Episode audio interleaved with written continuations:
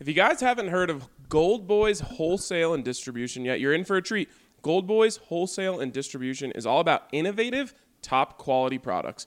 From their own clothing line to brands such as Cookies and Supreme, they have delicious CBD drinks, lip balms, which I highly recommend, bath scrubs, vape pens, gummies, you name it. They also carry their own Denver made line of CBD products, as well as the Quantra Muscle Rub, Rehab X, and many more. Make sure you check out their awesome location here in Denver or head over to goldboys303.com to check out all they have to offer. Let's hop into the show.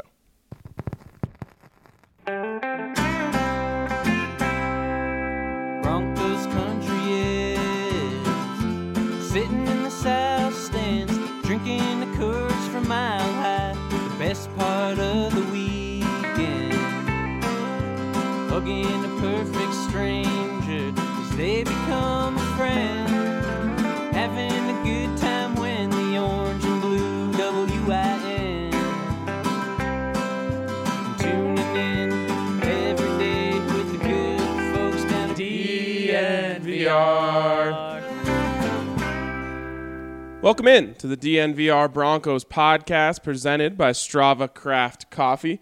Make sure you check out Strava Craft Coffee. It's rich, it's tasty, it's CBD infused, and you can get it for 20% off when you use that code or the magical code DNVR20. Is that a magical voice that I hear? That is a magical voice. Yeah, my my voice is pretty magical. is. I It's would great. agree. I love Thank it. You. Some would even say angelic. Your not- voice, Zach. It's not quite as good as uh, Mace singing Counting Crows, but hey, what, what can you do, you know?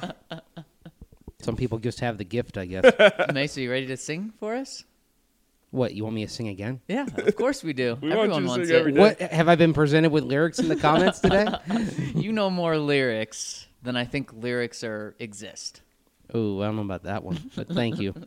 I pre- I appreciate the uh, the sentiment behind what you're saying, even though it's a little bit of an exaggeration. So, as you can tell, I listened to the podcast yesterday and I really enjoyed the conversation. I thought it was really interesting. All two hours and twenty three minutes of Uh, didn't quite get through. didn't quite get through.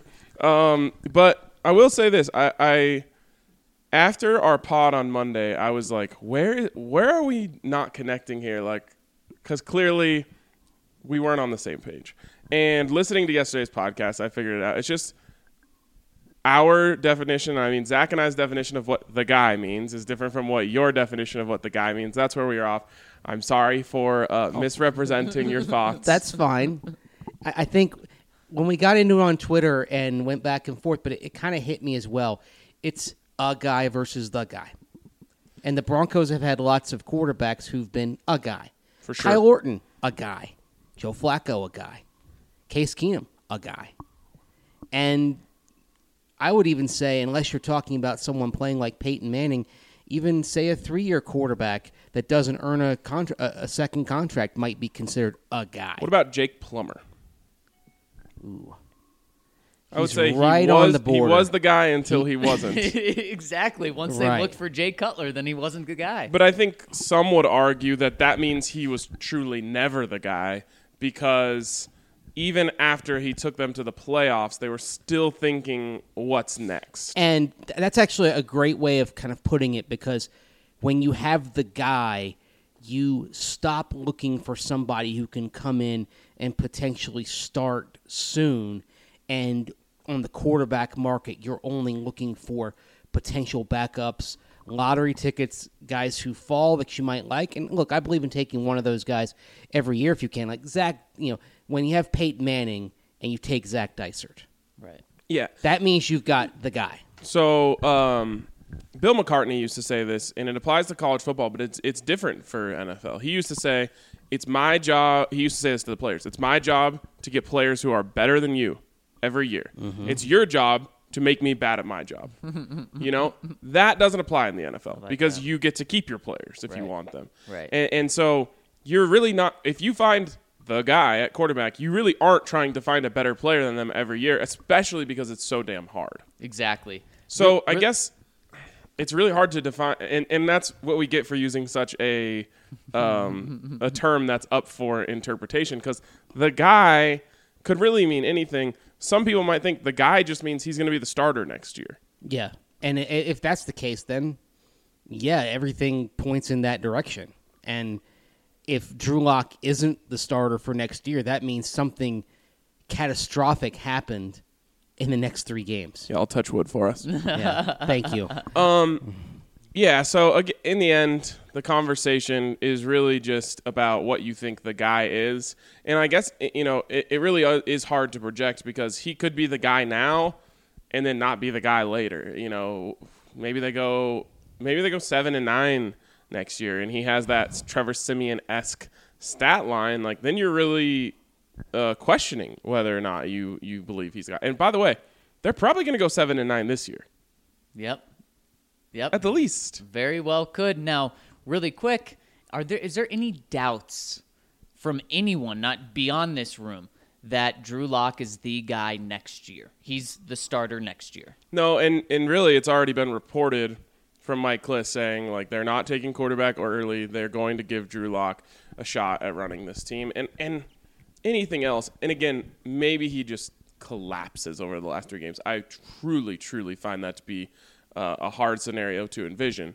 Maybe something changes then. the the question I think is who's his backup, because I don't think they bring Joe Flacco back. Oh God, no. I hope not, but I don't think Brandon Allen's good enough to be the backup. They may believe that. I don't see it. I think you can do better than Brandon Allen, just in case a Lock gets hurt or b Lock keeps going up, but maybe the second stage on the rocket doesn't fire. What about Brett Rypien? Uh, It depends on how they feel about his development internally. Brett Rippon, I could see them bringing in a late round quarterback just to compete with Brett Rypien. I don't know if Brett Rypien is shown enough to where you say, "Oh, well, we feel pretty good about him being the number two. I think you need in that room, you need somebody who is a quasi coach. Yeah, I'm with that. that. And honestly, that move, while uh, very uninteresting in my mind, actually could tell us a lot about where they think they are. Like part of the whole like we got our guy, we're going for it now scenario is that. You get you know a veteran quarterback who if you get a high ankle sprain he can come in and keep the ship afloat. Um, he is a veteran voice for the young quarterback. Like most of these teams you know with the jets being the perfect example here went out and got that guy when they thought they were ready to go. So again we're all pretty convinced that if john elway is convinced that Drew is the guy, he's going to just start going all in and, just start pouring resources into making this into a Super Bowl contender. And I think that would be one of the steps.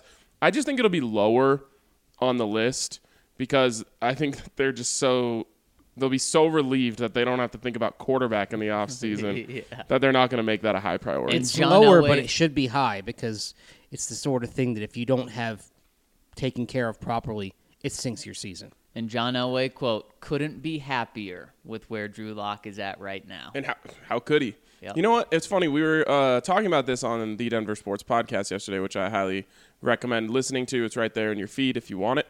Um, s- someone said like, "Well, it's really just one week. He wasn't that impressive in the first week, and we've gotten so far away from what happened in that first week. That feels like it was a month ago uh, because of what happened in week two. You forget that the only reason his numbers weren't I shouldn't say the same, but comparable is because they just took the ball out of his hands. Like he didn't do anything Yep. after the after he lit it up in the first quarter. So really it's like I'm looking at the body of work here as a 5 quarter sample size and the 5 quarter sample size is off the charts. And and I I just can't blame him for what happened in quarters 3 or 2 through 4 in that game because he didn't have an opportunity to do anything. That five quarter sample size is five touchdowns and one pick. Yeah. No, it's, insane. actually. Uh, oh, you're right. My bad. Sorry. I forgot about the. I for some reason I forgot about the pick against the Texans temporarily. It's I'm like, it didn't no picks. matter. That's 'Cause great. It didn't Yeah, matter. exactly. But I mean, But that was a that pick against the Chargers was a rust pick right because what- they, they, they, they just put him they put him back in the garage for two quarters. Oh, Yeah. oh, come out! You gotta gotta have the engine firing. Well, sometimes on a cold day, it takes that engine a little while to warm up. So we're talking about five touchdowns, one interception, probably right around 400 yards. Yep, over 400. Yeah.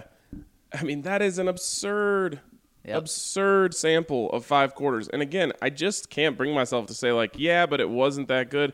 You could. It's easy to forget what the narrative was after that game. Remember, we were talking about Rich Scangarello. Like, man, he held him back. He put the the handcuffs on him. So now what is the question? And I loved the conversation yesterday about you know um, part of the test here. One of the reasons you wanted a five game sample size was because you can see things like, oh, what happens if he struggles? Now, I don't think anyone's going to complain if Drew Lock never endures any adversity. Although you could say there was adversity in that first game, and and he responded to it well. But um, it would be kind of nice to see things go a, a little off schedule. And honestly, I think they will. I think that Spagnuolo, who is a really great defensive mind, is going to have all sorts of stuff ready for Drew Lock, just planning on making him think as much as he possibly can. The, the thing that happened, uh, especially in that Texas game, was Drew Lock was just playing, man. He just said, like, cool, I'm out here. Uh, there's really not that much pressure. When there's pressure, there's usually a guy that I can get into a one on one deal. Let me just throw it.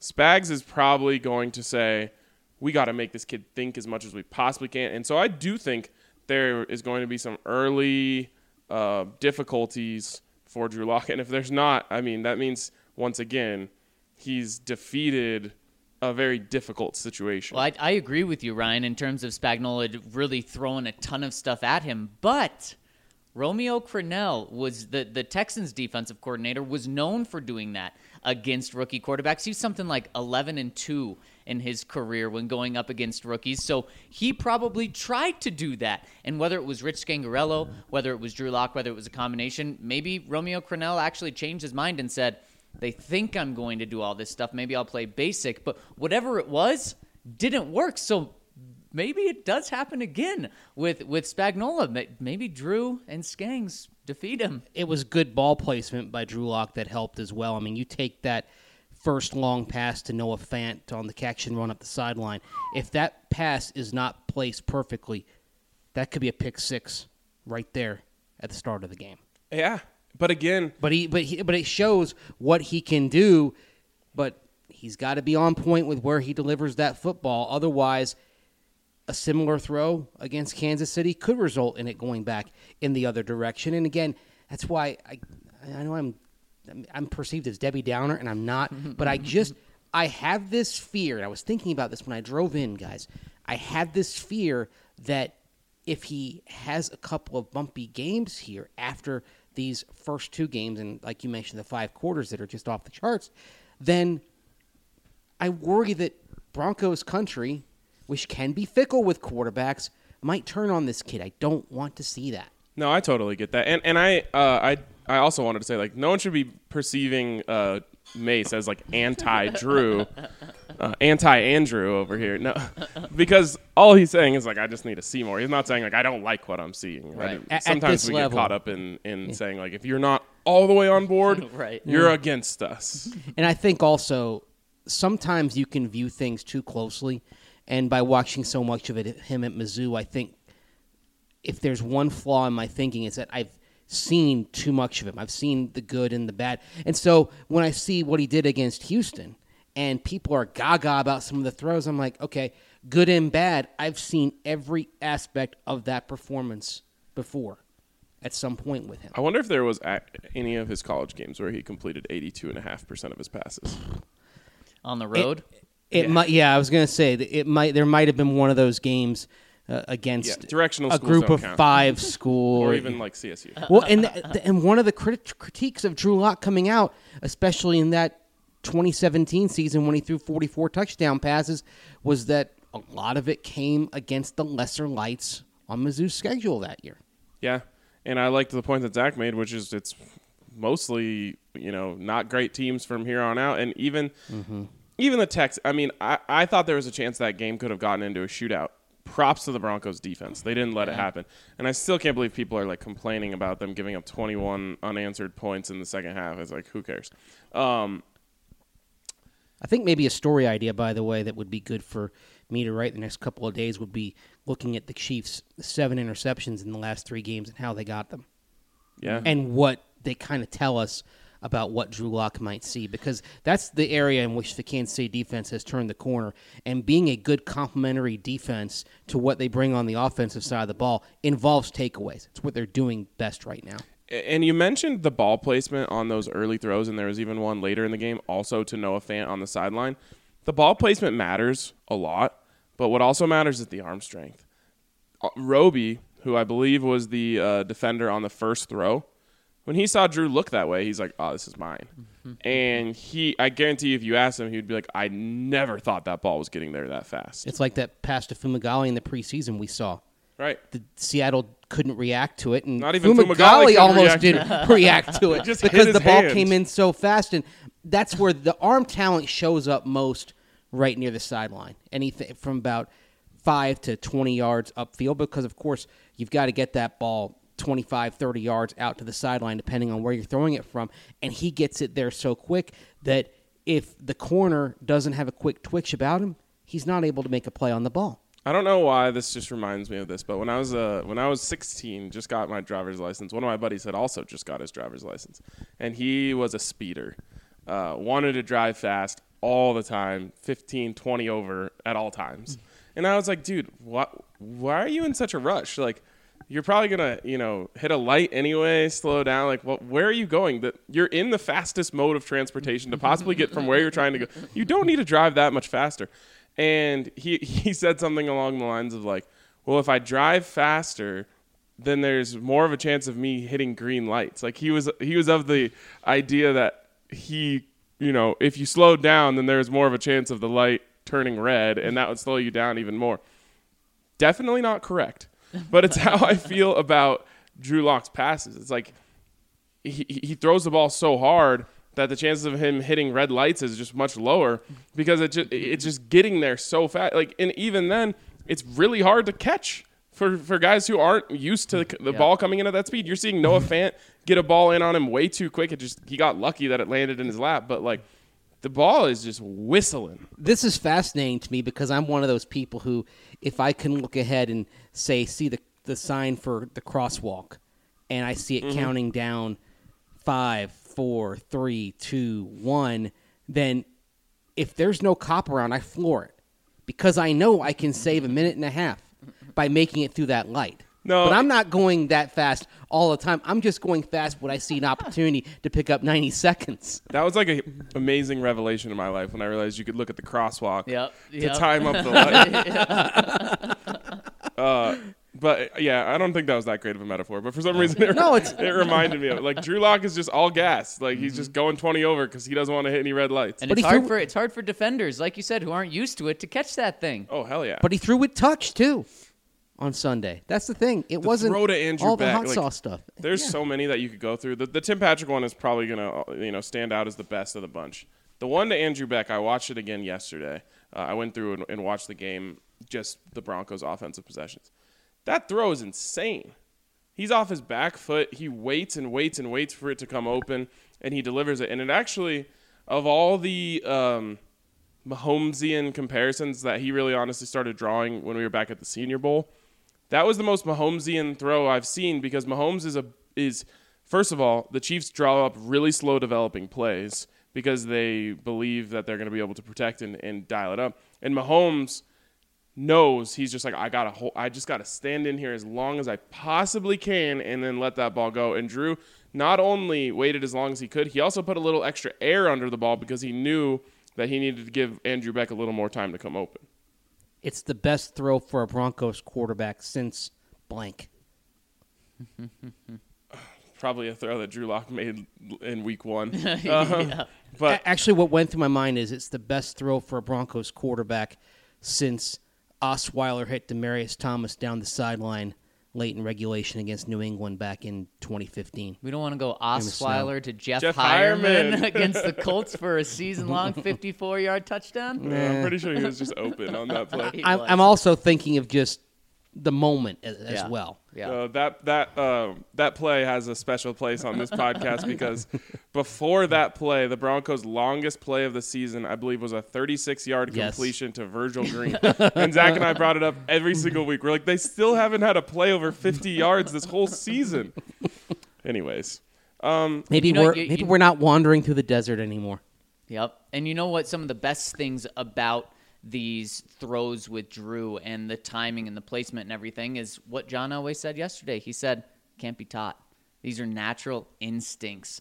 And that's huge. That's huge because Drew, we knew he had that stuff and he had the talent. And what he's done these first two games has shown that they translate to the field. Isn't it funny that within two weeks, again, everything changes. Uh, within two weeks, everyone like pe- we went from people actually legitimately questioning if John Elway even liked Drew Lock Yep. to now John Elway is like standing Drew Lock. That was so stupid. I, yeah, I, I mean, we like the only we talked about it once on this podcast because we were literally just going through the checklist of like what could possibly be going on here that that could be stopping the Broncos from playing Drew Lock, and like we just mentioned it in passing, like maybe John, maybe John doesn't like him. Like it doesn't seem to make any sense based on what we know, but maybe that maybe that's one of the possibilities. I think there were people who weren't into Drew Lock in the building, but John Elway is not one of them. Never was one of them. Yeah, John Elway, I, I have always been of the belief that it was really hard for him to not pick Drew in the first round. Mm-hmm. But I, th- I think it was like his gut was telling him take Drew. His evaluation was saying like I don't know. Uh, He was you know he was kind of in between things. And when he falls to the second round, he's like all the pressure's off. We're going to get him. You know what I'm not hearing a lot of anymore? People complaining about the trade that basically ended up being Devin Bush for Noah Fant, Drew Lock, and a third this coming year. You know what else I'm not hearing a lot of? John Elway hate. Oh yeah. Because right now, John Elway couldn't have, in the past two weeks, John Elway couldn't have gone from trending down any faster to now he, he's the hottest man in town. The last two paragraphs of my piece on Elway for the uh, DNVR Top 50 of the Decade entirely is from the last alert. couple weeks. It changed the trajectory to now. I, I would say, hey, maybe John Elway's highly ranked in the 2020s if Drew Lock is a hit.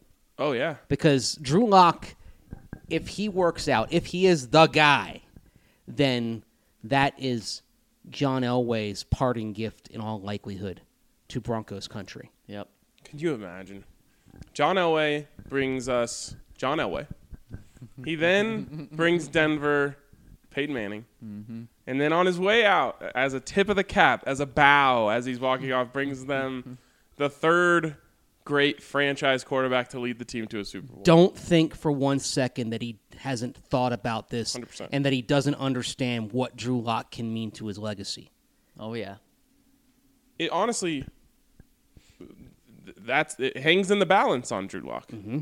and, and and he's always going to be John Elway, but the truth of it is, is people were so ready to turn on him as the GM, and if he gets this right, if Drew Lock is the guy for a long time, well then he was right. He he, he was great. Yep. And I mentioned this, and, and this is uh, the last thing I'll say here. I mentioned this on the Denver Sports Podcast, and I think I even mentioned it here on Monday.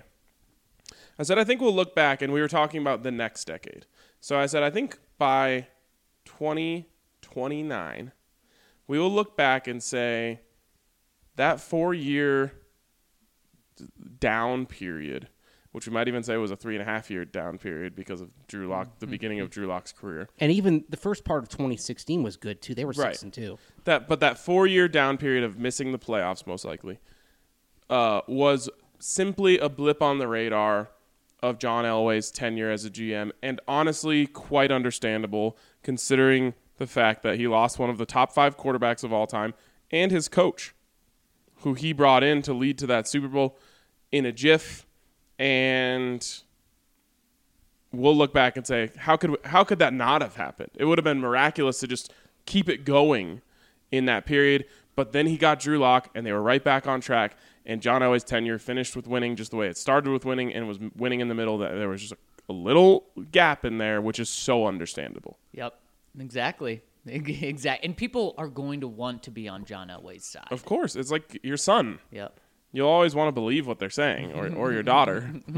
um, but let's move on here. And before we do, shout out to Breckenridge Brewery and especially the Colorado Core, which is such a great. It's honestly an all-season beer. I know I've said that about a few of these, but I can't imagine a time when that wouldn't be good. I think it's probably probably best in the early fall. Still warm, a little bit of a chill in the air sometimes. How about a day like today, 47 degrees? Yeah, exactly. That's what I was just gonna say. But on a day like today, or honestly, even any day, it's like you know, apple cider on a cold day. It's essentially like apple cider, just cold. And if you're like me and only like cold drinks anyway, then uh, that, that's the move. So shout out to Breck, shout out to Colorado Core, and get you some. And speaking of supporting local businesses like Breckenridge Brewery, we're super excited to tell you about Denver Rubber Company and may not be what you think it is. Denver Rubber Company is most reliable local think it is. partner. probably by now. it's the most reliable local partner for your long-term projects.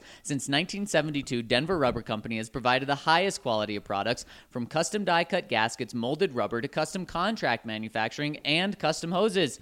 And you guys know it. Snow is here, and we've certainly already had a taste of it. You'll need Denver Rubber Company when it comes to anything snowplows. DRC can cut to slides and pre and pre-slot most snowplow rubber. The blades can be cut to any length and slotted for mounting to meet your exact specifications. We went and checked out their warehouse a few weeks back, and let me tell you, it was nothing short of amazing. These guys have created proprietary materials that make up the inside of wind turbine blades, and we even witnessed machines that can cut material that are used in bulletproof vests. Denver Rubber Company custom makes it all, and you can purchase products for yourself and, of course, buy bulk at a fantastic rate. They're a family owned business with loyalty only to the people, just like us here at DNVR. So be sure to call them today for any snowplow needs, custom gaskets, hoses, etc. They can do it all at 1 800 259 0010 or visit them at drcfirst.com slash DNVR and make sure to tell them who sent you. All right, let's hop into the question. And Mace, I think this first one's for you. It's from our friend Count Locula. Other than my hilariously adorable son laughing or singing the DNVR theme song, which he knows completely at 18 months old, no joke. Mace singing a Counting Crows song is the best thing I've heard in a long time. Love the count. See, Mace, more singing. More singing is up, is in your future. Oh boy. Next one from Jay Harrison 16. Boys, my Drew Lock jersey came in today, so I really hope that he doesn't let me down. Don't get me wrong, I think he's the guy, but here's a comparison. He's kind of like Jay Cutler with way more passion and way less cigarettes. Stop it. I also- stop it because I don't act like this is something new. I I am convinced I'm the first person who made this comparison in the whole world because I it was I think it was after uh, Alabama played Missouri. Um, and we were watching that game, and Drew Lock was kind of a hot name on the market, and I was like, he looks like Jay Cutler to me. And that was obviously before we knew that he had the great personality and all that, but it's true. I, th- I mean, he looks like Jay Cutler. Yep. Definitely doesn't talk like him because Cutler was a bore. Yep. But he throws a lot of times like Jay Cutler too. Also, it's interesting you bought the jersey and now you're just skeptical about it. Yeah, that's called buyer's remorse. yep. I also have a question. I got a notification saying that the cap is supposed to increase by $8 million in 2020. Does that mean we are re signing Chris Harris? Kind of seems good. God sent that for, for it to happen, right? He's meant for this team, and I feel like we could potentially get another Super Bowl with him on a new contract. This defense looks like the defense that won Super Bowl 50. Von Miller being a Demarcus Ware, Bradley Chubb being a Von Miller, Kareem Jackson being a new TJ Ward, Justin Simmons being, well, him, and Bryce Callahan. And maybe Bryce Callahan comes back next year and doesn't lose a step, pun intended. Last one, last one is a what if. Sorry for a long comment. I'm just super hype. Going to week 17 against Oakland, do I just stop by and say hi at the Sun of Mile High tailgate, or do you guys have obligations? Thank you for getting me through the long days at work. You wouldn't believe how much faster the pods make my days go. Well, definitely come by the Sons of Mile High Tailgate because as long as we're all feeling well, you'll see all three of us out there at various times. Usually, uh, Zach's kind of the one who uh, handles things closer to kickoff. I'll show up at around uh, noonish or so.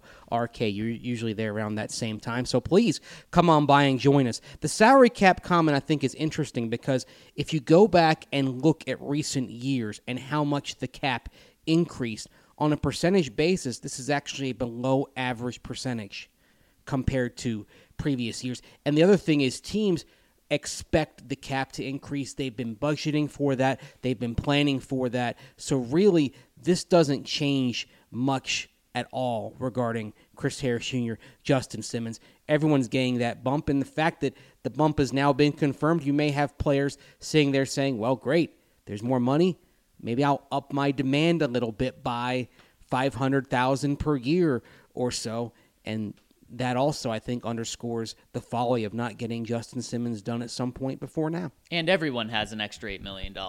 Right. Which is why players say, oh, well, I can get a little more. It's going up for everybody. Right. My price just went up. Yeah, uh, it, it it's kind of a wash anyway. Um, and speaking of washes, I did an explainer on Joe Flacco's contract situation that's going to come out uh, soon. So uh, I, I I can't confirm this, but I did see a tweet yesterday. I think it was from Trevor Judge, who said the Broncos, if they moved on from Flacco, which I think is a foregone conclusion, and didn't pick up the team option on Leary, could have upwards of eighty-five million dollars in cap space. And you figure if you don't get Justin Simmons done, if you tag him, he's about 12 million on the tag. That's 73 million dollars. That is a lot of money. That is easy. Bring back Chris Harris. That is easy. Go pursue a tackle. You can tick that up to 77 million if you let go of Jeff Heuerman. yeah. Um, although Jeff Heuerman, I mean, Drew Lock's resurrecting everyone's career out here. Jeff Heuerman, DaeSean Hamilton, he's making Andrew Beck look usable. yep. You probably you may want to hang on to Heuerman just for one more year, perhaps. But the fact that you've got Fumagalli sitting there in the stable and you've got Andrew Beck who's showing some flashes, maybe the two of them make Jeff Heuerman expendable. The benefits of a quarterback. Again, like that is a lot of cap space. You can do a lot of stuff there. And John Elway, like we said, is going to want to do a lot of stuff. Mm-hmm. And th- and I realized this this morning. While these five games are super important for the evaluation of Drew Lock, they can also be important for attracting free agents. As, free agents, starting with Chris Harris Jr. Chris Harris Jr. If he truly believes in Drew Lock, he might say like, "Man, I, I went through the the you know the mud. I don't want to I don't want to leave right before it gets good again." Here's a thought also. I get on the whole cost controlled quarterback horse and how much you save when you have that. So think of that. It- Drew Lock hitting means your cap space could be 73 million rather than 53 million or 50, or 50 million or even a little bit less than that. Do you take a look at Chris Jones if he's on the market because you have that space? Hard yes. Yep. Yep. There's going to be a lot of options for Mm-hmm. John out there. It's going to be an exciting off season. Yeah. It. I mean, you you got a Neil Smith uh, situation there. Yep. Next one coming in from California, orange and blue. Hey boys, haven't posted in a while, but I just had to hop on and say I did it. I ordered a lock jersey. Wow. I had to have one with that 100 year shield they have on this season. Been a huge fan before the draft and went through such a range of emotions on draft weekend, but so stoked he is so far, proving me correct. But honestly, thanks, Mace, for keeping my emotions a bit in check as far as expectations. That being said, I hope that his homecoming on Sunday will be yet another huge dub for the good guys. Go Broncos. I got to break this to you, Cali Orange and Blue. Your expectations aren't in check if you just bought a Drew Lock jersey. Of course, I bought a Ronald Acuna Braves jersey after he'd been up for a month. hey, that's a bold move, but it hasn't uh, come It's- back to bite it's you. It's been yet. all right so far. So Um, I like the idea of getting it with the hundred year patch on. It's almost like having a rookie card. Right? yeah, Like you have proof that you were on board Yep. before everyone else. You don't That's be able to custom order that. It also dates it though, and some people may not want that. That's the only thing. So That is true. yeah. All right, H- ne- oh, oh, next one's from H Town Bronco. I was at the game on Sunday. Went with three of my Texans friends. They were all talking mad smack the whole morning. Well, look who got the last laugh. By the end of the fourth, it turned into a home game, and the orange and blue became the majority in the crowd. It was beautiful. I 100% believe Lock has it and is the guy. The way he communicates with the media and describes the plays and the enthusiasm, you can tell he gets it. Just admit it, Mace. You know you want to. Come to the dark side. Give in. It feels good. 2020 is the year of the lock. if I give in, I'm not keeping everybody in check and accountable. So no. and it's actually the very, very bright side. yes. well, unless Mace you is in the buy dark into the. Drew Lock as the villain Oh, right. Um, right. narrative. Yep. I, I just I'm I'm naturally skeptical. That's fine. A- anyway, it's uh, the old reporter's adage: if your mother tells you she loves you, check it out. Iceman. Well, no, I won't go. I, I was about to go mm. down a path about the CU journalism school, but I'm not going to. All right, Iceman. Hey, boys. Zac, it sounds like you and I are going to ride with TB12 until he hangs up his cleats. yep. It's kind of like Vaughn. He's the GOAT. A couple of years ago, he was tied with Charles Haley with five Super Bowl rings. No longer. I'll call Mace on the 2020 playoffs and raise him a 2020 AFC champs once again. West AFC champs. West champs once again with Bradley back. Write it down, guys. Andrew Stephen Lock will not struggle in his NFL homecoming game. He and the Bronx could put a 50 burger on the Chiefs, or the Chefs, I should say. Mace is talking about the Chefs like he did the Texans, also at home. It's still Bronx 38 20 for me. If it's 52 20, will Mace finally say the Drew Lock era has begun? Go Lock, Broncos, Zoomies. So what is it, Mace? Fifty-two to twenty. Everyone's got to put the stallion back in the stable just a little bit. You're not answering the question. Fifty-two to twenty. He won't do it. No, I'm, Oh, 52 to 20. if Come they on. get if they get Come 52, there's probably at least one, maybe two defensive touchdowns involved. If Wow, no, you're you're hurting. No. So he puts up 38 on his own. I'm just saying, 52-20 is more than Drew Lock. Let's just put it this way: When's the earliest you can be hundred percent sold on? I've Drew been Lock? saying I'm going five games Yeah, and then that's I'll what- do it. that's I, what I I figured. can't back off from that. I wanted him to have a, a sample size. I want to see how he handles a little bit of adversity. I'm hoping, like I think the ideal situation is the Broncos, even though they've been an- a first half team, fall behind early. Maybe Drew Lock makes an early miscue, but then he has that bounce back in the same game. That's the ideal scenario from this. If Totally. it's 52 to 20, you name it Empower Field at Drew Lock's Mile High. Yes, you sign him up, ten-year contract as soon as you can. yeah. Um, fifty-two to twenty. That would be absurd. I, I forget what I had to say. I had to say something, but I forgot. 52. From T Woods, right? From T Woods 16. Hey guys, what are the chances you can somehow influence Lock to rock this Selly this week? If you didn't watch, it's Buzz doing this weird dance from Toy Story 3. I can highly recommend watching and then trying to imagine Lock doing it. Maybe just mention there's a funny Buzz dance from Toy Story 3. Please, one of you guys take one for the team and ask this. LOL, go Broncos. Sorry, n- not gonna do that. um, maybe, maybe if we get him off to the side. Maybe.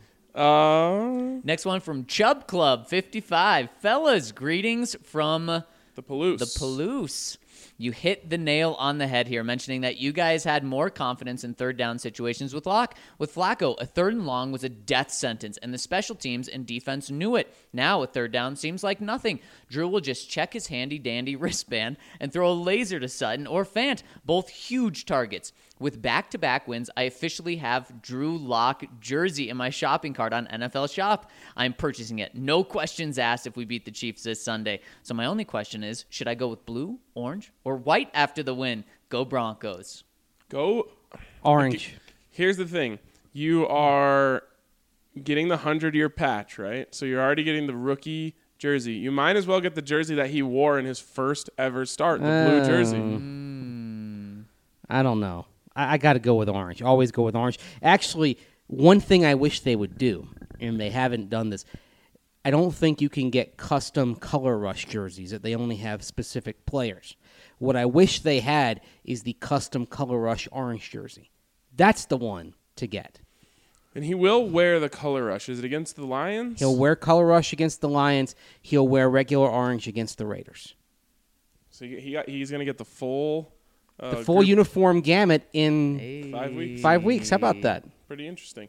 Um, I say go with the blue, but you can't go wrong. I mean, I I guess it depends on your preferences. Like I wouldn't buy a white jersey, but some people look really good in white jerseys. Yeah, the problem with white is you wear it to a game, you have a hot dog and mustard right It there. doesn't really look great on orange. My either. my only jersey is a uh, white Todd Helton one, and yep, that happened. Mustered it, that yeah. happened. I Yep. mustered it. From T Dubs. Not gonna lie, I don't have a question. I just wanted to hear Mace say seventy-five. Hashtag Drew Lock is the guy.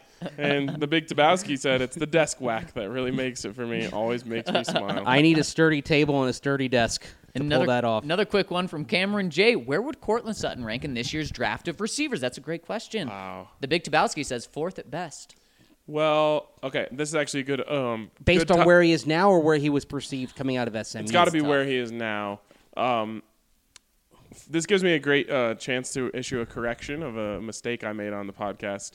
I was talking about Waddle. I think it's Jaylen Waddle uh, out of Alabama. He's not eligible this year, which is just crazy. I mean, ha- they have so much young, Yeah. great players. So Well, that's the thing with Alabama. They're three deep. Include includes guys who are going to be on NFL rosters because they just keep piling it in, them in. They recruit knowing they're going to lose, lose guys after three seasons. Really over quick, and over. Really quick. Speaking of this, do you see the report? I think yesterday that a bunch of Alabama juniors are thinking about coming back for one more season.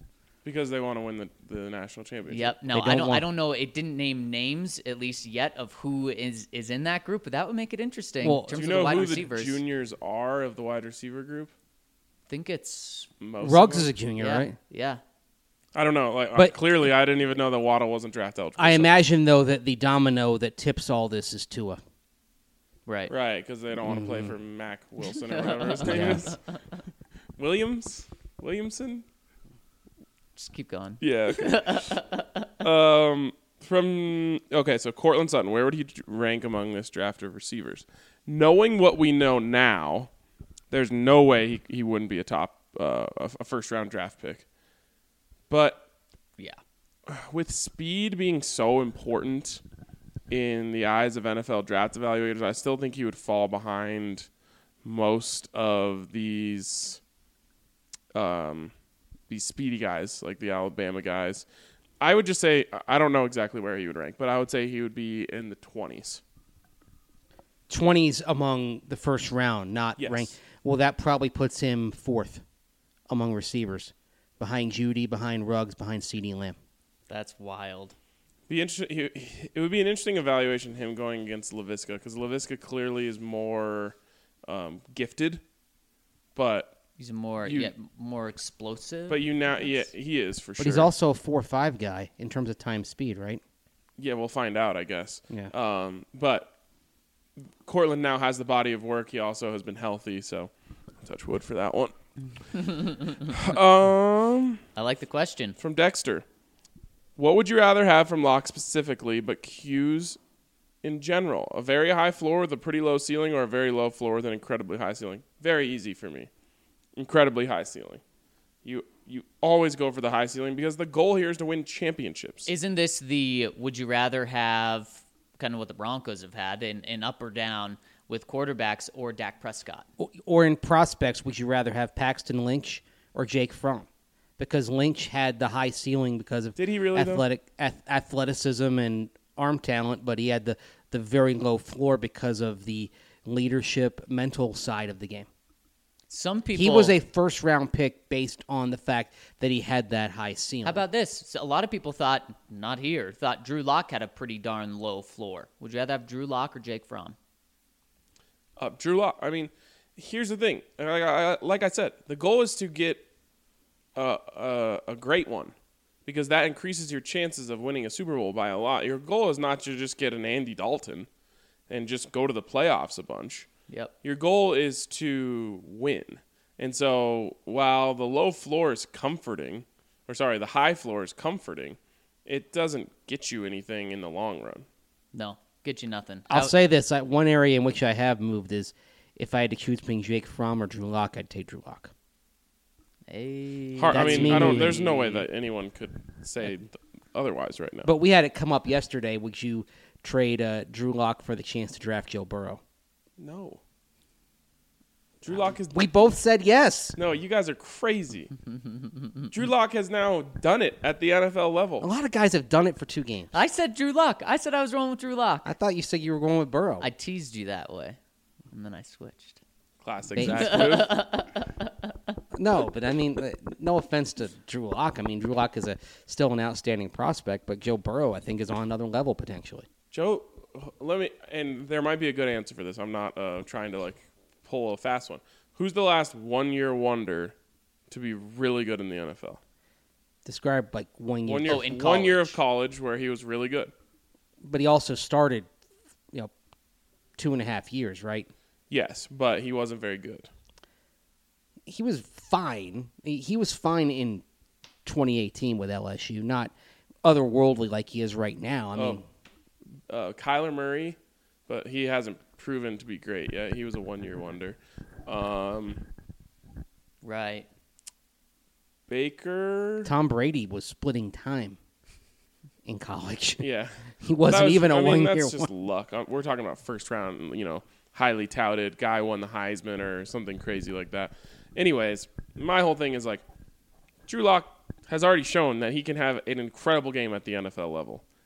I'll take what I know about that. And and tell me what Joe Burrow has physically that Drew Lock doesn't have. He has a lesser arm and maybe a little more mobility, maybe.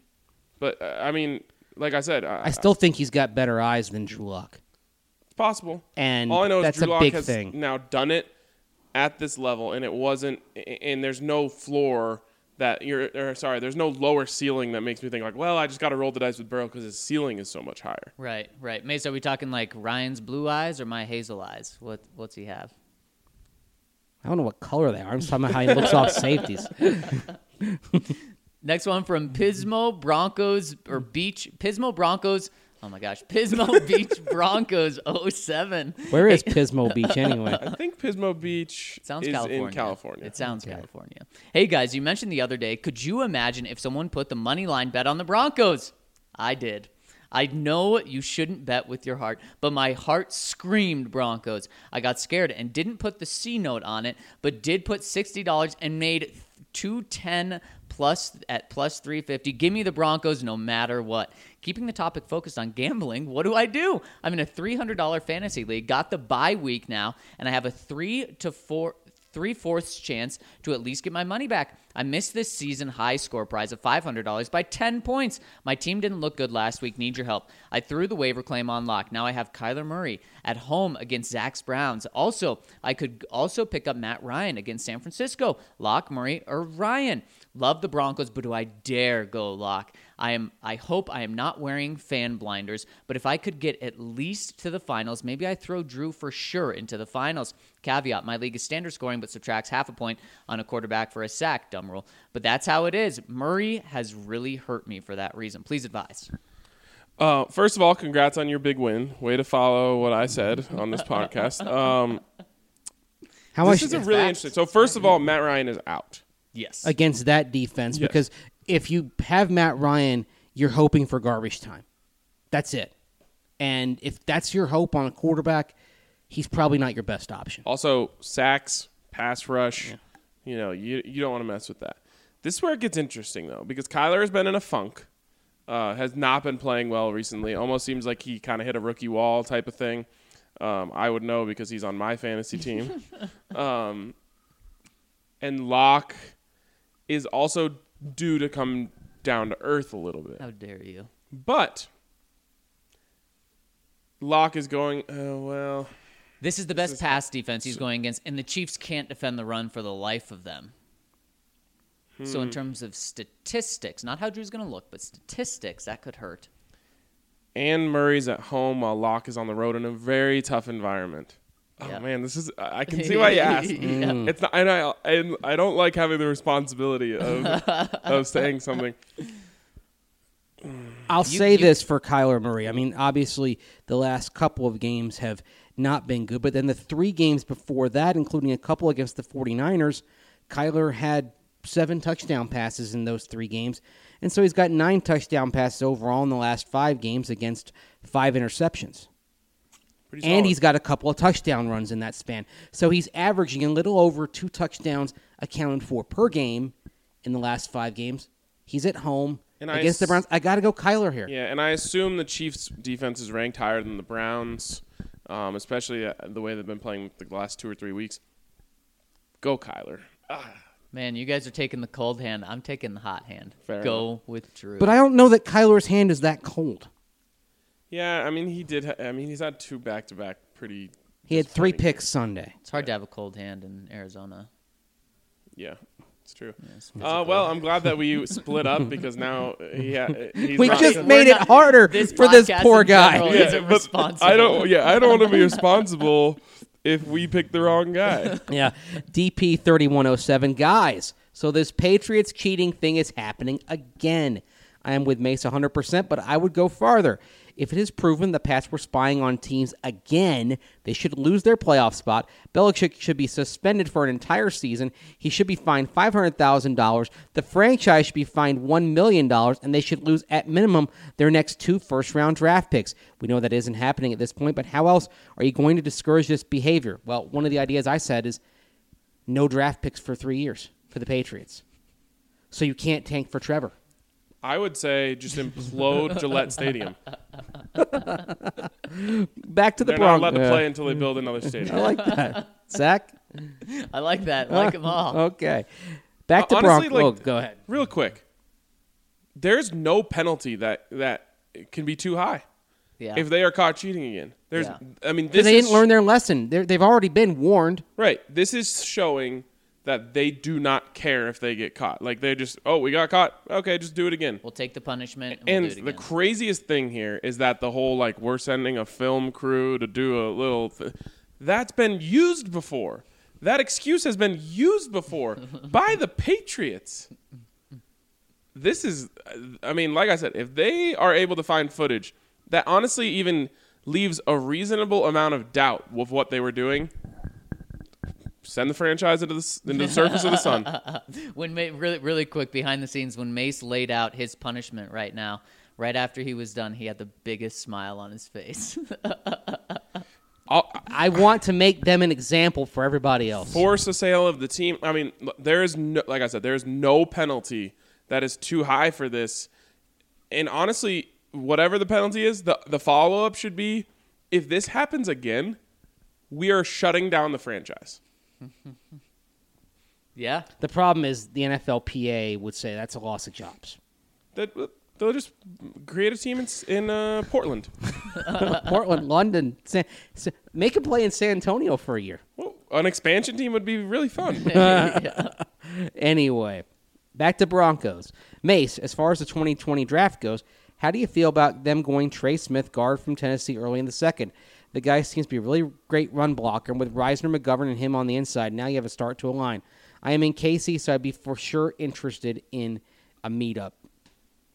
The thing is with uh, with run blockers, I think it's easier to find those guys, and you may be able to find players whose strengths are in run blocking further down the line. I'm looking for someone who's a little bit more in pass pro right now. If I'm going to take him in the first couple of rounds, so.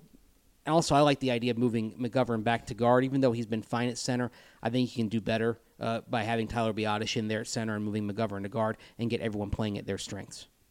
Speaking of Mace's smile after talking about uh, his punishment for the Patriots, as you may or may not know, taking care of your teeth is pretty important. And our friends at Green Mountain Dental Group are giving away a free Sonicare toothbrush when you schedule a cleaning, x ray, and exam. That's right, you simply have to take care of your teeth. For Green Mountain Dental to hand over a free Sonicare toothbrush, check them out today uh, online or call 303 988 0711 to schedule your appointment today. Next one from DJC15. One, favorite barbecue styles in order. Carolina, love the sweet tang. Yay, Two, good choice. Texas. Three, Memphis. Four, KC, because FKC. Ryan's shaking his head in big time You disagreement. got it all backwards, man. You Would got you it just all flip back. it? Wait, you have Carolina fourth? Um, yeah, sorry. You guys, you guys have to explain what these flavors mean. Well, It's first of all, with style. Carolina, there's different styles for different parts of the Carolinas, and it's it's based on the sauce. If you go to South Carolina, it's a sweet mustard-based sauce. If you go to the eastern part of North Carolina, it's a tangy vinegar-based sauce. That's what that's what I grew up with. And then you get to the Piedmont and the Western North Carolina. It's mis- mix. It's more of a tomato base with also some vinegar, so it's kind of an in-between type of sauce. Okay, so I, I I like all barbecue, but I do put that one the the mustard and the vinegar doesn't quite do See, it for, for me. me, Texas is fourth Okay, because so I'm not really a brisket guy. I go KC is number one. It is like pretty easily in my opinion. Um, Why? it's uh, I don't know. It's But just, their style is incorporating stuff from various places. Like KC is it is an amalgamation of Texas, Carolina, Memphis. They just So took they the just- best yeah. parts of each Yeah, and right. made it their own, and it was genius. Um, and and they specialize in burnt ends, which I think is just like the um, the golden goose of barbecue. and Jack food. Stack does have the best burnt ends. and the beans, Jack The Stack's pit beans. beans. How about the cheese? So good. The cheesy corn bake. The ch- yes, you got to get. You, that's what you get. You get. Uh, you get an order of burnt ends with the cheesy corn bake and the beans. Explain or last time I went, bake. I honestly just got double beans. That's how good they are. I love beans. They're sounds the best in the world. Oh, They are man. amazing. You know what? We were actually talking about Joe's Kansas City, and the sandwiches. I mentioned the Z Man, Z-Man. Zac sandwich. Maybe we need to like have a special meal over a podcast and order like you can get some Kansas City barbecue shipped in. Yes, you can. We might have to do that sometime. Yeah. Every time I go to Kansas City, I end up getting targeted Facebook ads. The second I get back to Colorado, it's like, "Do you want that food you want? Yeah, you want some more of that?" um, so awesome. KC, Memphis, Texas, Carolina for me. And Mm. Texas does deserve credit because I think they do brisket the best. But I don't How- like their whole war on sauce. How much time have you spent in the Carolinas, okay? Not a lot. Okay. Well, I'm pretty sure that if you hung out with me in the Carolinas for a bit, I could change your mind. I would love to do that because in the end, even if it's the worst barbecue, it's still barbecue and it's amazing. And it's not the worst. Like it's not even fair to call it the worst. It's the lowest ranked in my opinion. Right. It's we not need bad. one year. We need to say we're going to go to pro days at Clemson, South Carolina, North Carolina, NC State, and just whip our way around the two states eating barbecue. Eat barbecue. our way around the state. We could just do the uh, the U.S. tour instead of the world tour. It'd be a lot cheaper. it would be. he says, two, rewatch the tape, and I saw at least three to four elite throws that you don't just see from an average to good NFL quarterback. The first two to Fant and the one deep to Patrick on the sideline when his back foot. It shows he's a franchise quarterback. Those are the type of franchise quarterback throws. And don't kid, forget the one to a Beck. Yep, this kid is going to be special. Three, I feel really bad for Allie on the DNVR pod because she's got to try to rein in all the boys being boys and being weird and off task. LOL. You Yep. should have seen yesterday before the podcast started. We went off. You know, you know when you just get in a rant with your boys and you start like you're talking about something that's unrealistic and you just keep building more and more and more and more. on. Yeah. Like, what if then this happened? And then, Yep. Oh man, it got rowdy in there, and Allie was like, "What is happening?" Four, let's petition for official lock jerseys to be available. Amen. Because when I went into the Broncos team store on Monday, still no Drew Lock jerseys. Wh- Why They should have we Ju- have to petition the Broncos to make more money? And here's what's weird. They, they don't have Joe Flacco jerseys available right now, which is fine. This is the team store down at Dove Valley. They've got Josey Jewell jerseys on display. Josey Jewell is a backup. He's not starting. It's silly. I mean, I cannot think of one single good reason. I'm, I don't want to yell Zero. about Drew Lock stuff anymore because I'm done with that. but why should we have to petition the Broncos to accept money? Yeah, who likes making money? I mean, come on. Silly. From Broncology, the Patriots cheat because that's what they do. They have never been seriously punished. It doesn't matter if it's the Bengals, it's in their DNA. Why do some men cheat on the most beautiful women in the world? Because they can't help it. It's part of their makeup. The Patriots have been caught very few times compared to how many times they are culpable. The Patriots would look into modifying the grass on the field if they could co- find a competitive advantage. Suspend Bel- Belichick for a year.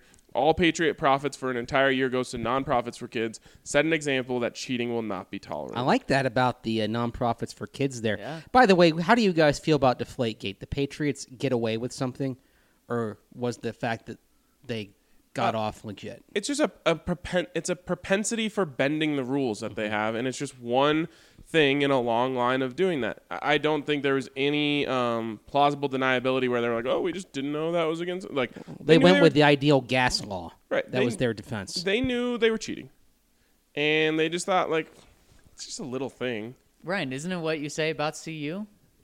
Oh, hundred percent.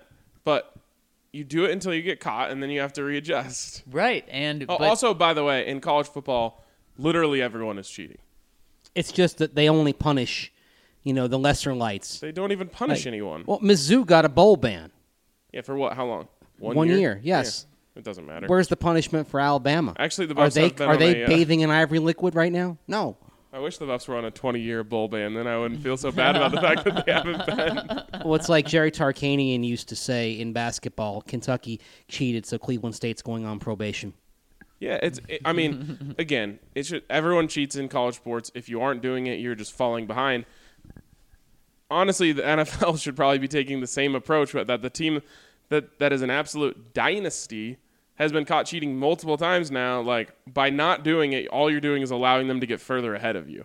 right, But exactly. That's a whole different conversation. Next one from Mark IT Snatch. Hey guys, as much as I wanted to be to be cocked, loaded, and ready to rock for sorry censors for some emojis that, that he throws in. I'm with Mace. The kid has more than earned his chance, but let's see how he responds to the stuff hitting the fan. If it doesn't happen on Sunday, it might not ever happen this year with the Lions and the Raiders at home. I love when that when Drew's unlocked, the ball is spread all over the field, and it's not just to his favorite target. That's what the greats do. They make the pieces around them better. We've seen this level of excitement in the past, however. Elway took 14 years to fully pay off. Cutler was good, but fizzled once he left. Cutler's still the best Bears quarterback since Sid Luckman, though. So I just I wouldn't say he fizzled.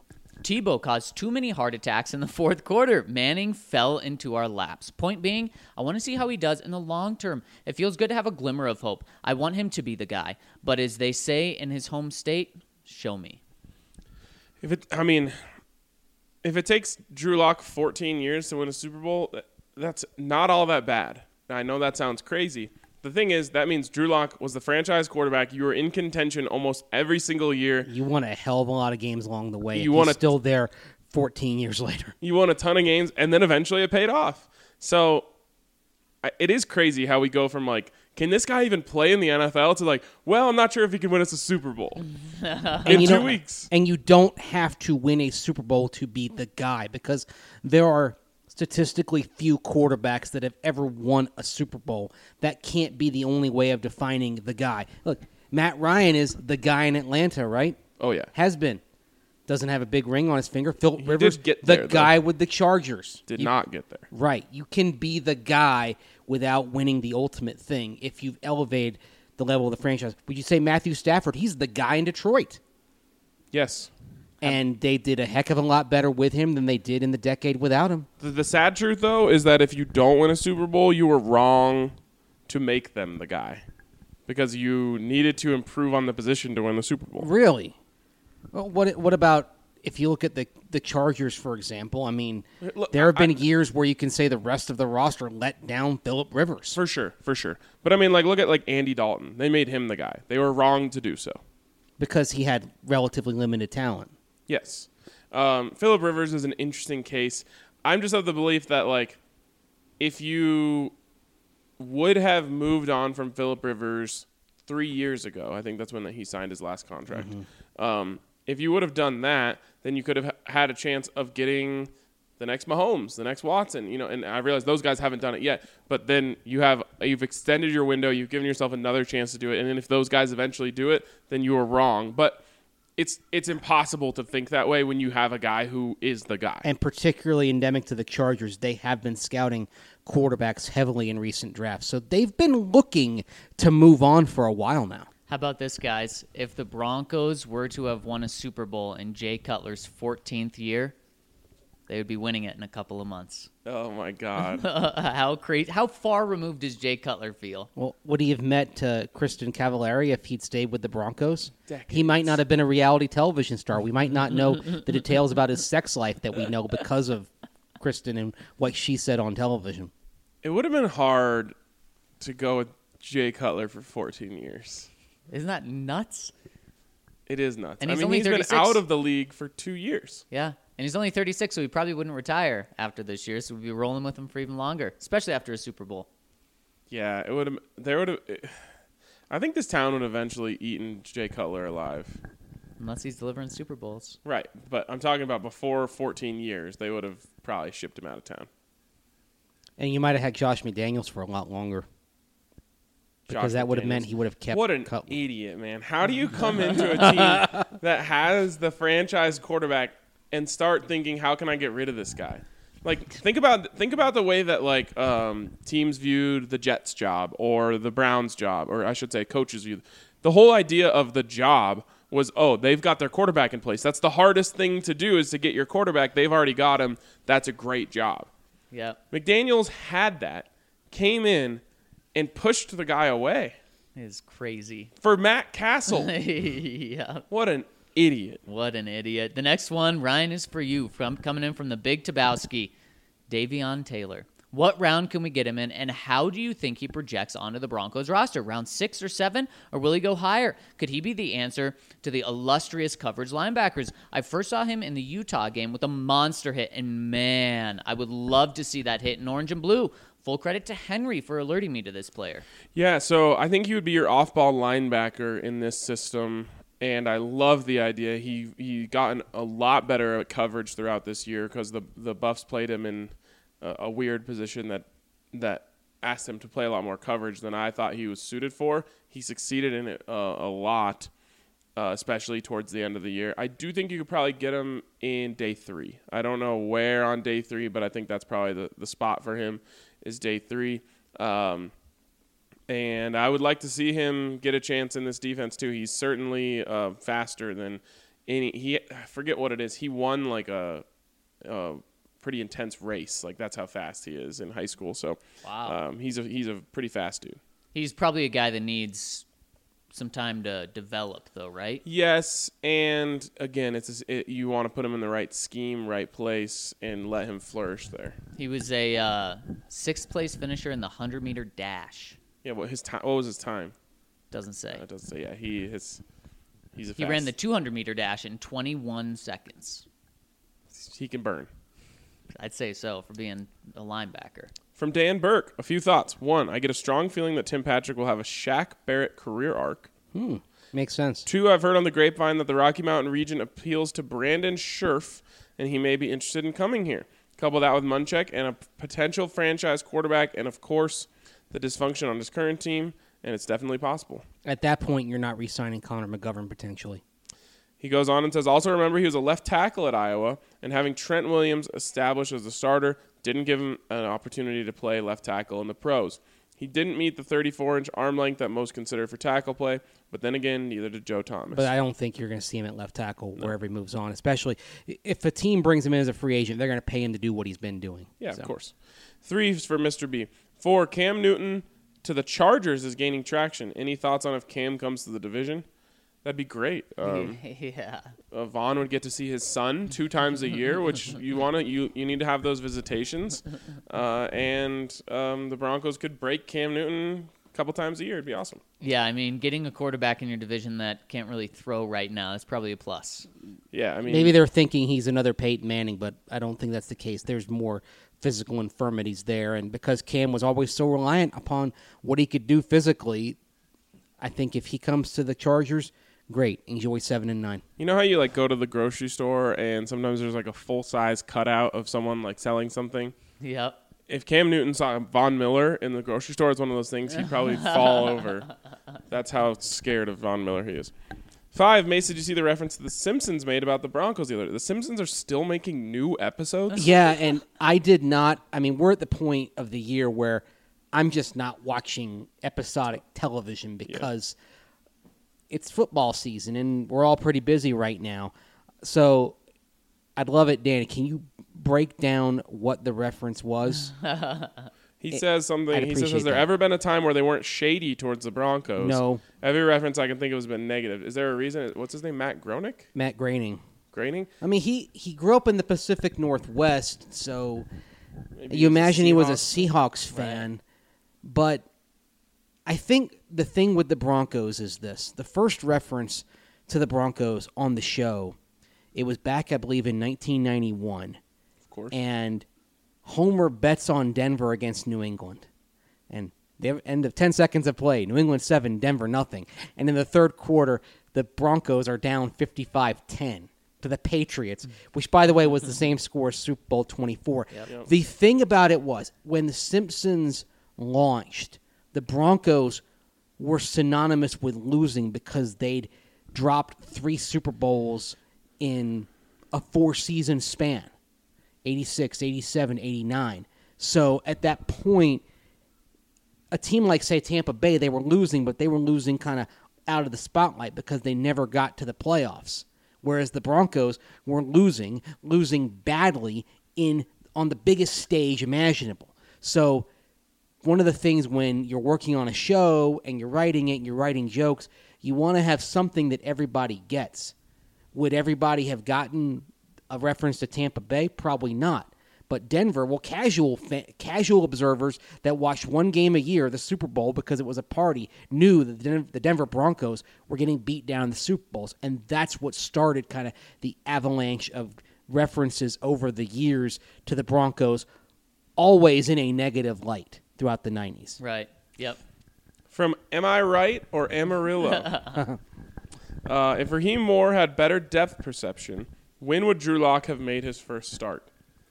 I don't understand. Hmm.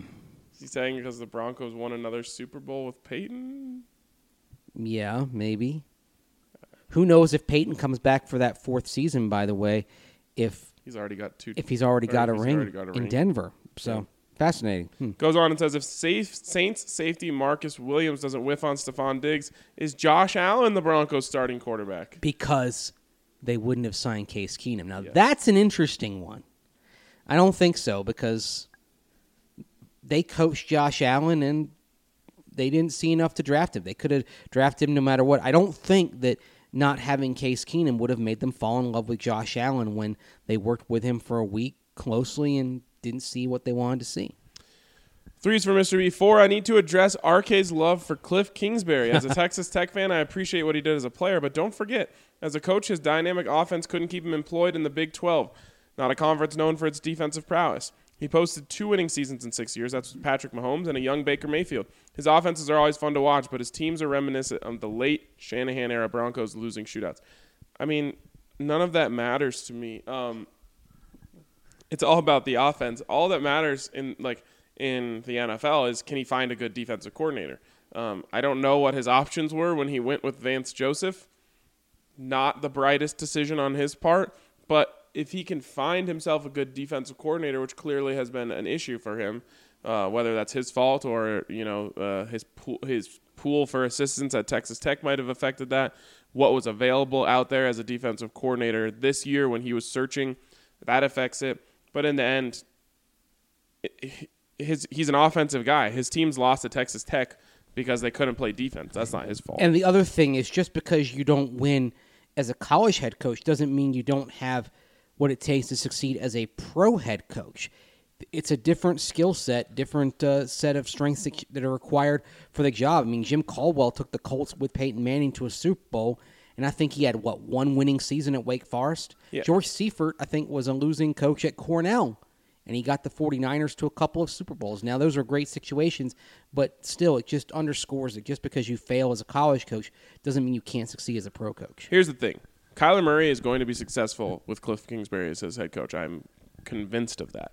It's going to come down to the GM putting together a good defense and them finding a good defensive coordinator. Maybe Vance Joseph can develop into that guy. I don't um, expect that to happen, but they're going to. It's going to be about what you put around him. Why I always loved Cliff was because I knew whatever young quarterback you get in there is going to find a way to succeed in that offense eventually. I use the words Peter Principle to describe Vance Joseph. I think that, that applies. He says five, itching for Sunday by Tuesday. Thank you, Drew. Six, I've gone down rabbit holes, so I'll shut up now. Sevens for Elway.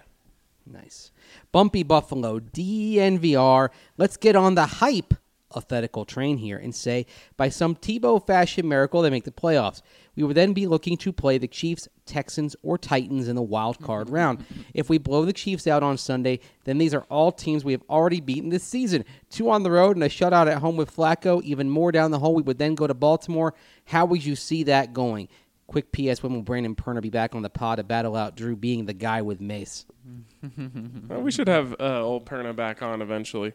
Sounds like a good off-season pod. Yeah, it was it was Yep. this last offseason for Yep. us. Um, well, Broncos against Baltimore, mm, not a great matchup. The Broncos, when they lose this season, it's generally because they can't stop the run. Well, not all the time, but generally when they can't stop the run in a game, they lose, and that's the hardest thing about uh, about that matchup with Baltimore. I'll just tell you, Mason. Broncos media got pushed back Okay. uh, to 11:55, so we're good on. Oh, that's awesome. That's great news because there's an accident on 25. That was just showing you guys on Google Maps. Oh, good. well, I know a back way anyway. Um, So do I. so Chiefs, Titans, or Texans. I mean, you feel great about that if this were to happen. Who would you most want to play on the road? Texans. You've already done it. You, I mean, you beat the brakes off them. It, it, isn't there a saying that's hard to do that two times? Yeah, Sure. but I don't think they're a very good team right now. Like of those teams, I think the Texans are third. I think we'll see over the next three weeks when the Titans and Texans go head to head. But this is a different Titans team than the one that rolled into Denver back in early October with Ryan Tannehill. While the Chiefs do have a propensity for losing at home in the playoffs, that's the one you don't want to face the most for sure. And they got the home win last year against the Colts. Yeah, they did, but it's still part of their uh, lineage.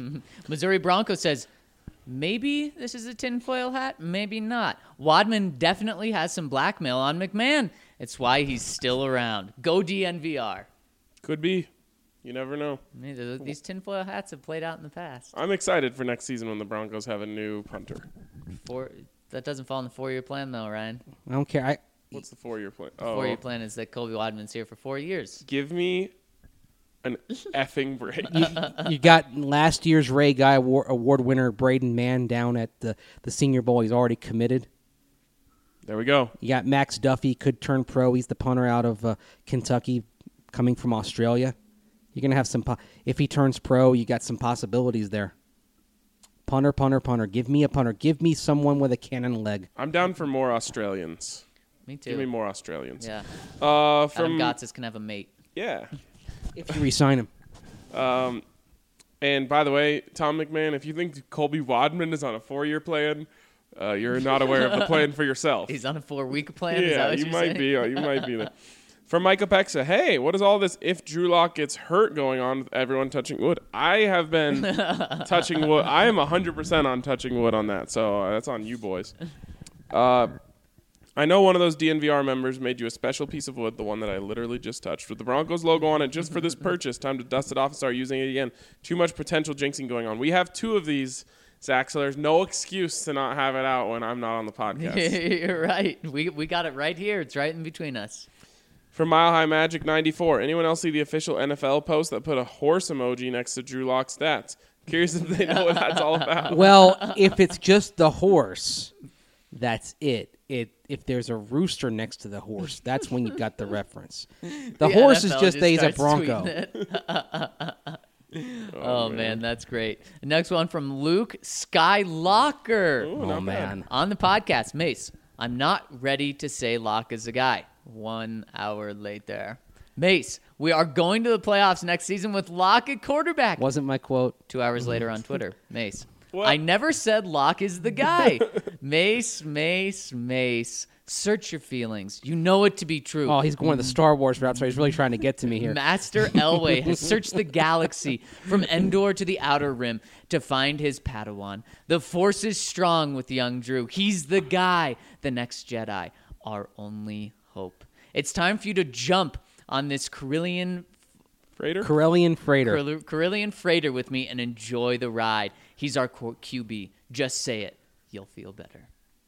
He's the starting quarterback in 2020. Hey, and they're going to the playoffs. it's a good sign. The the, the uh, amount of space where the Broncos go to the playoffs with Drew Lock as the quarterback and he doesn't play well is a very small Yes. Small area. It's a small area. I acknowledge that. It's the area in which the Bills were with Tyrod Taylor. It's the areas in which the Tyrod played really well that year. the he played better the previous years when they didn't make the playoffs, though. Yeah, but he, I think he had 21 touchdowns, seven interceptions. It's the area where the Vikings were with Christian Ponder handing off to Adrian Peterson. It's the area the Bears were back in 2001 going 13 and 3 with Shane Matthews and Jim Miller as the quarterbacks. Literally never The heard of him. luckiest team I've ever seen. Right, The that- 2001 Bears. there the area exists. It's just a small one. Yep. Yes. And I admit I'm betting on this the small part of that if Drew Lock does not pan out. I'm fine with that. I have confidence in where the rest of the roster is going.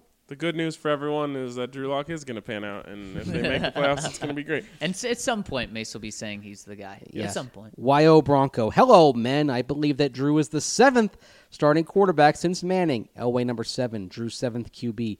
Three for Mr. B. Drew number three. Interesting coincidence or good omens? Great omens. Although, let's see. You had Siemian, Lynch, Osweiler, Keenum. Yeah. Flacco Allen. so oh, aren't you glad that Brandon Allen started those three games then for this numerology? It was all part of the plan. Yes.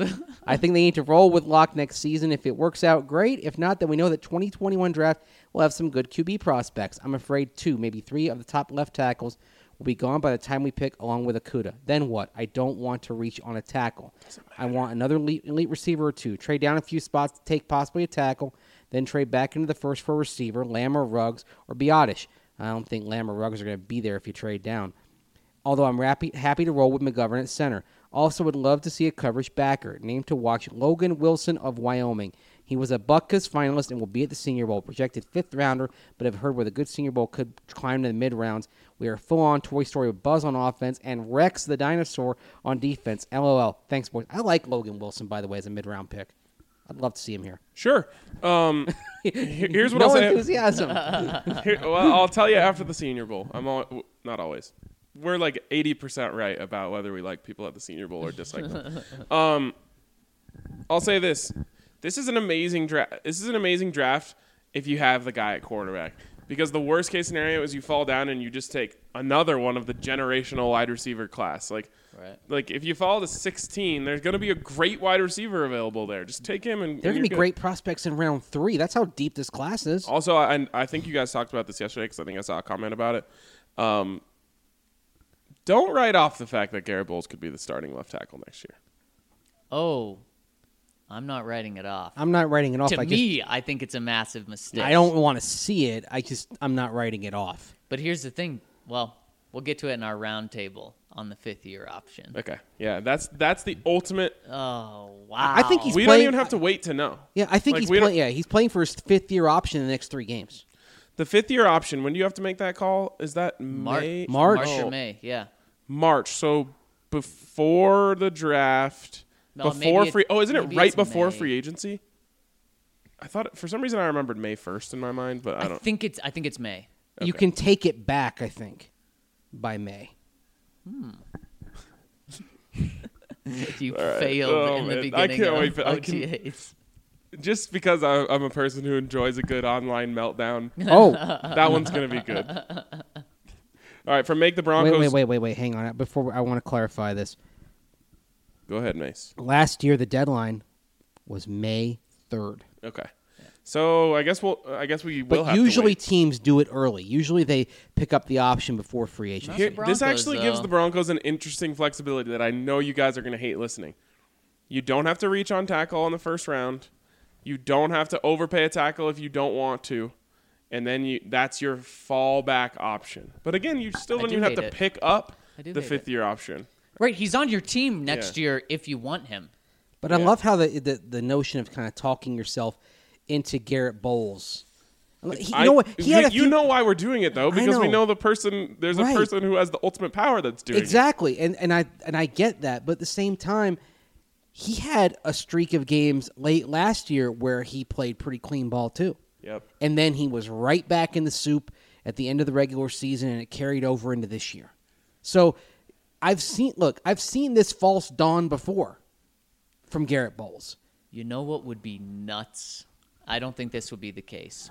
But what happens if Garett Bolles is so bad next year or he's cut this year and then he's not in the league anymore? No one picks him up. Then you'd have Paxton Lynch, Shane, Shane Ray. Ray, Garrett Bowles. That would be nuts. Now, that's a world of suck. like just if not none on of them are in the 52 man rosters. Right. 53 man rosters. See, I- it's possible. Although tackles Wow. are so in demand Yeah. that a guy with that much experience who has shown flashes will get a. And Someone someone, will someone sign slide him. him into guard at least. Yeah, they'll give it a chance. All right, from make the Broncos great again. Ryan, great point on one of the recent pods. In two weeks, Drew Lock has made the offense look incredible, saved Scangarello's job, and made the offensive line look really good. Infused the entire team with energy, made the Broncos fun to watch again, and made Elway look like a genius. Yeah, and actually, as a subscriber, you can read my whole column on that very thing. It's, it's, this is a quarterback league. Eh, the only thing that matters is the quarterback in the grand scheme of things. If you have one, everyone looks great. If you don't have one, everyone looks terrible. In 90% of the cases. yep. If you don't have a quarterback, your ceiling is one and done the playoffs. And that's why I'm picking the Broncos to go to the playoffs, whether Drew Lock is good or not next year, because I think they've done enough to build up the rest of the roster to where even if Lock struggles, they'll reach that ceiling of being one and done the playoffs, regardless. Make the Broncos great again chimes in again and says the only criticism I can make of Lock at this point is that he stares down his receivers. Teams will start to key on that, and he will be more vulnerable to throwing picks if that if he continues to do that. With his arm strength, all he needs to do is just look off the safety for a second, and that's all it will take. And that's where I have a worry for Sunday against a Chiefs defense that is playing at a high level in terms of getting takeaways on the back end. I fear that there may be a couple of picks like the one we saw in the third quarter on Sunday. What's the weather? Do you know what the weather's supposed to look like? I think it's supposed to be 32. I don't know if precipitation Cold. Nope. No is precipitation. involved. Partly cloudy. Yeah. okay. Snow in Denver on Sunday though. Drew will be fine. He's played in that a million times. How much snow in Denver? Um, it's a good question. I mean, flight back is Sunday night. So. Zac always knows when there's snow. he starts. He's the. He's going to the store, stocking up on loaves of bread. I already have. Once I saw that snow emoji pop God, up. you're so ridiculous. Bread, milk, good. Oh, right. and I also say get some Breck Brew too. Mm. From Mile High, Kansas. Great idea. Hey, gents, I noticed Hamilton got an uptick in looks from Lock this past week. Do you think this team could eventually turn him into the mo- much needed slot wide receiver, or are we needing to go to the draft for this one? Thanks, and keep locking in that solid content. I think they got to go to the. They, they need someone else. Because DaeSean DaeSean's a solid fourth option right now. That's what he's shown me. He can be on a roster for sure, especially situationally as a blocker. But he's not the explosive guy you need. Smallest offensive lineman in the league. Smallest tight end, maybe. Smallest guy Mike Munchak's worked with. And the last one here comes in from Bronco Terp.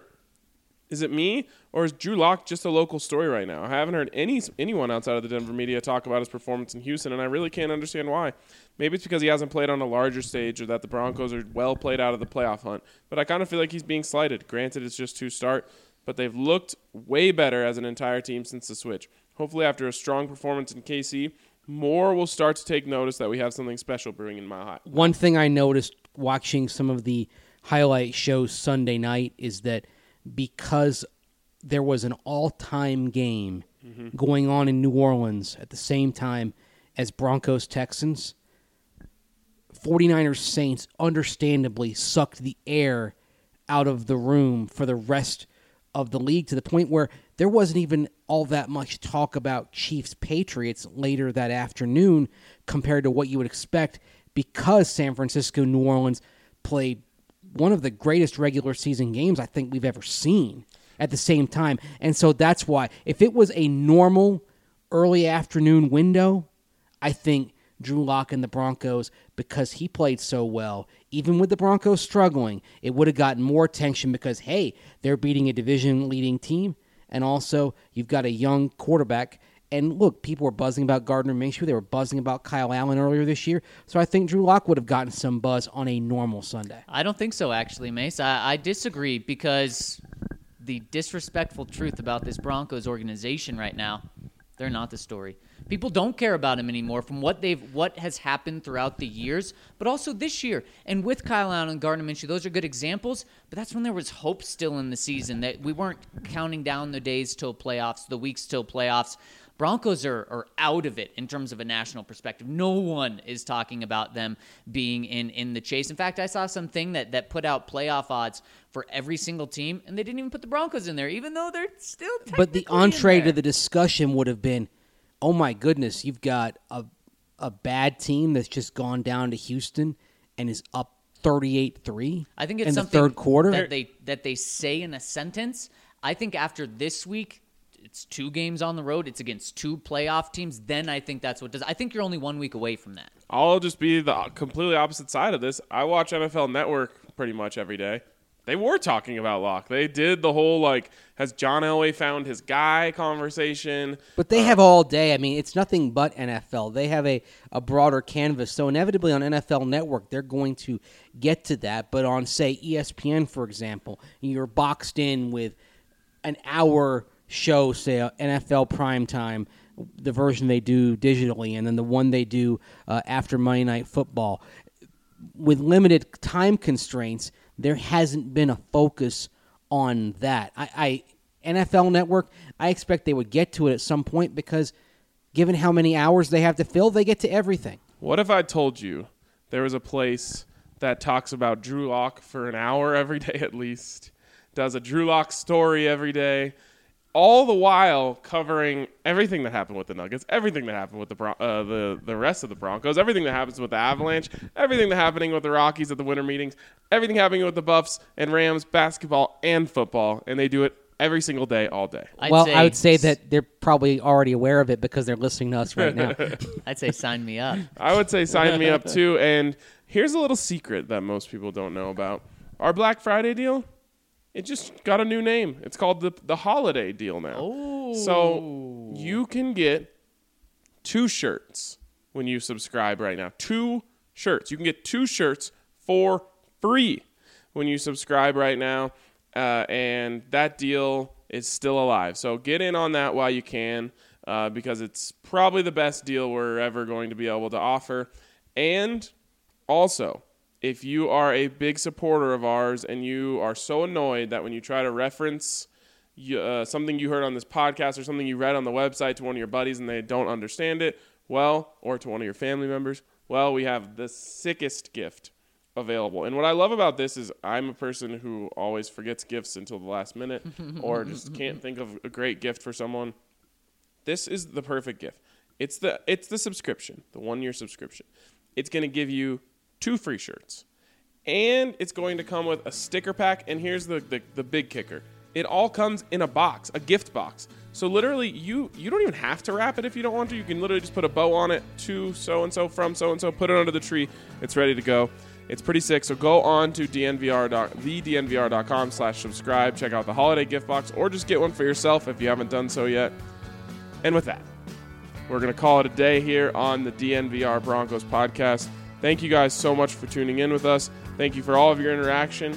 And we will talk to you tomorrow on the DNVR Broncos podcast.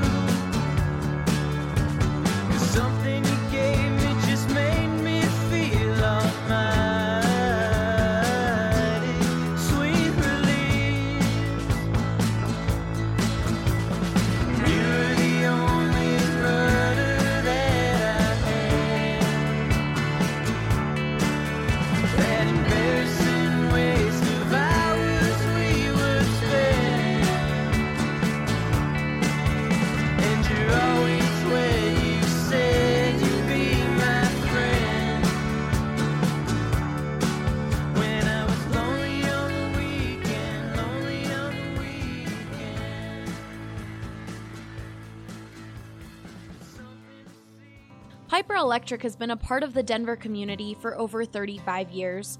Their reputation of being fairly priced, trustworthy, and dependable has allowed them to become one of the best Denver electrical contractor companies in the market. We believe Piper is the best because of their professionalism, because of their capability, because of their integrity, and because of the relationship we have built over the last year and a half with several of their key managers.